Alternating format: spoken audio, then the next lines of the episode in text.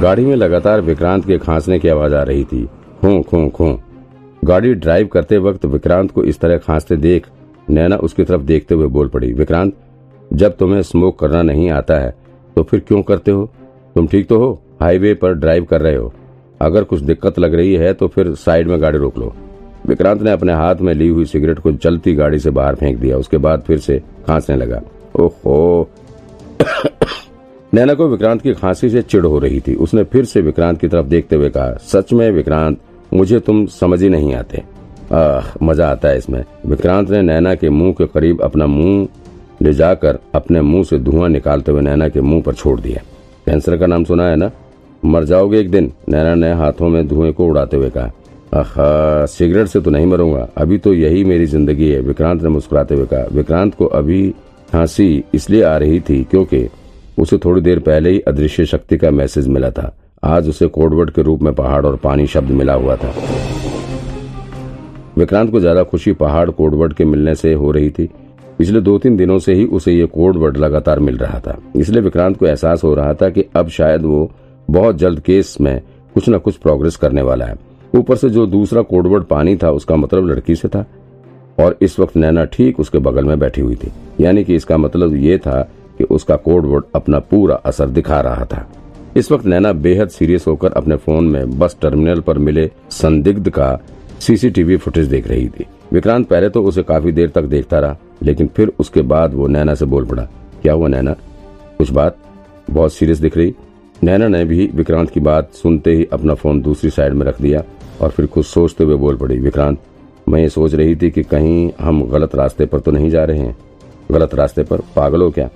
हम इस वक्त मुंबई नासिक हाईवे पे हैं और मैंने गाड़ी में गूगल मैप भी चालू कर रखा है। विक्रांत ने नैना की तरफ़ थोड़ी संदेह की नज़रों से देखते हुए जवाब दिया, अरे मैं इस रास्ते की बात नहीं कर रही हूँ। मैं केस के इन्वेस्टिगेशन की बात कर रही हूँ। नैना ने विक्रांत की तरफ़ थोड़े चिंतित नज़रों से देखते हुए कहा अच्छा लेकिन क्यों? ऐसा क्यों लग रहा है तुम्हें? विक्रांत ने नैना से सवाल किया, विक्रांत, एक बात बताओ। हम लोग जिस आदमी को पकड़ने के लिए नासिक जा रहे हैं, अगर वो कोई आम आदमी निकला तो? मतलब अगर उसने सिर्फ़ अपनी उम्र छुपाने के लिए चेहरे पर मास्क लगा रखा हो तो और वो नासिक यूँ ही अपने किसी काम से जा रहा हो तो मतलब अगर हम किसी गलत आदमी के पीछे भाग रहे हो तो तो क्या होगा? क्या? ये आदमी संदिग्ध नहीं है। हम गलत आदमी के पीछे भाग रहे हैं क्या? विक्रांत ने चौंकते हुए नैना से सवाल किया। पता नहीं, हो सकता है, मैं अंदाज़ा लगा रही थी, क्योंकि अब तुम ही ये सीसीटीवी फुटेज देखो। इसमें जो आदमी दिख रहा है, उसका चेहरा जरा ध्यान से देखो। कहीं से लग रहा है कि ये बैंक में रॉबरी करके लौटा है। मतलब चेहरे पर जरा सी भी शिकन नहीं है। भला कोई आदमी बैंक में डाका डालने के बाद इतना शांत कैसे दिख सकता है? और जो आदमी बैंक में डाका डालने के लिए आया रहा होगा, उसके लिए तो सबसे आसान यही था ना कि वो अपने मास्क को हटाकर फेंक दे और चुपचाप बस में आकर बैठ जाए। ऐसे में उसे कोई कभी नहीं पहचान पाता ना, लेकिन फिर भी उसने मास्क नहीं हटाया। क्यों? क्या वो जानबूझकर खुद को पुलिस की नज़रों में लाना चाहता था? अरे छोड़ो इसे। अब हमें उस पर शक है ही। तो उस आदमी से मिलकर क्लियर ही कर लेते हैं। विक्रांत ने हल्की सांस छोड़ते हुए कहा, और दूसरी बात, तुम खुद सोचो, मुंबई से नासिक की दूरी लगभग 170 किलोमीटर है, और बस से नासिक पहुँचने में तीन चार घंटे तो लग ही जाते हैं। अब अगर ये आदमी कॉमन सिविलियन है तो फिर इसके पास कोई बैग क्यों नहीं है? कम से कम एक छोटा सा बैग तो होना ही चाहिए था। तुम खुद देखो। इसके अलावा बस में जितने लोग बैठे हुए उन सभी के पास कोई ना कोई बैग ज़रूर है। विक्रांत का तर्क सुनने के बाद नैना को उसकी बात काफ़ी हद तक सही लगी। नैना की आँखें थोड़ी चढ़ी हुई लग रही थी। वो पिछले कई दिनों से सो नहीं पाई थी। लगातार की भागदौड़ और नींद ना पूरी होने की वजह से उसका चेहरा भी काफ़ी बुझा बुझा सा लग रहा था। हम्म अब ये तो मैं एक्सप्लेन नहीं कर सकती। नैना ने अपना माथा पकड़ते हुए कहा। उसकी भौएँ चढ़ी हुई लग रही थी। हो सकता है कि ये लुटेरे जानबूझकर पुलिस को कोई क्लू देना चाह रहे थे। इनका कुछ और ही मकसद रहा होगा। कौन जाने? हाँ, नैना ने ज़ोर की अंगड़ाई लेते हुए कहा। उसे अब ज़ोर की नींद आ रही थी। नैना की आँखें खुद ही झपकने लगी थी। अरे छोड़ो ये सब। इस बारे में हम बाद में बात करेंगे। पहले नासिक पहुँच लेते हैं फिर बात करेंगे। तुम तब तो आराम कर लो। विक्रांत ने नैना के थके हुए चेहरे को देखते हुए जवाब दिया। हम्म। नैना की आँख अब तक बंद हो चुकी थी और वो नींद में जा चुकी थी। लगभग ढाई घंटे की ड्राइव के बाद कार नासिक हाईवे के एग्जिट पर पहुँची। नैना इस वक्त कार के आगे वाली पैसेंजर सीट पर आराम से सो रही थी। पिछले कुछ दिनों की कड़ी मेहनत के बाद उसे बहुत ज़बरदस्त नींद आई थी।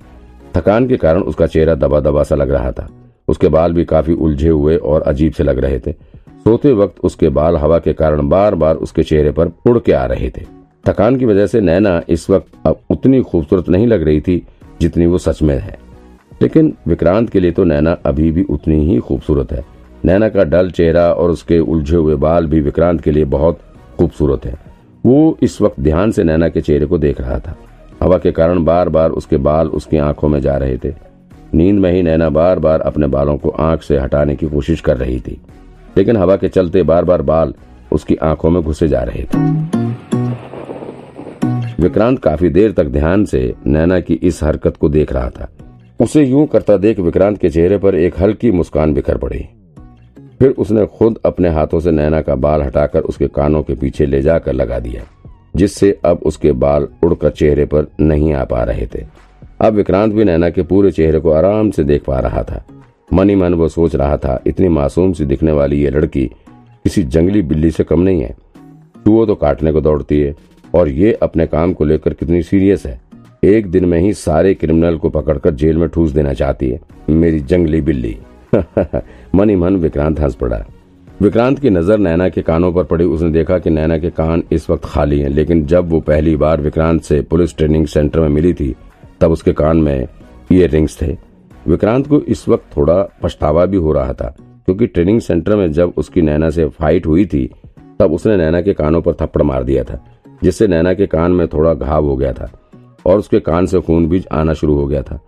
तब से ही नैना ने कानों में ईयर रिंग्स पहनना छोड़ दिया था।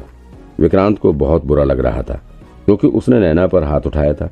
लेकिन फिर उसे याद आया कि अगर उसने हाथ ना उठाया होता तो फिर नैना ने उसका वहीं पर काम तमाम कर देना था। विक्रांत ने तो खुद ही प्रोटेक्शन के लिए नैना पर हाथ उठाया था। अच्छा अगर मैं इसके लिए एक इयर खरीद लूँ तो कैसा रहेगा? लेकिन ये लेगी भी या नहीं? विक्रांत के मन में सवाल उठा।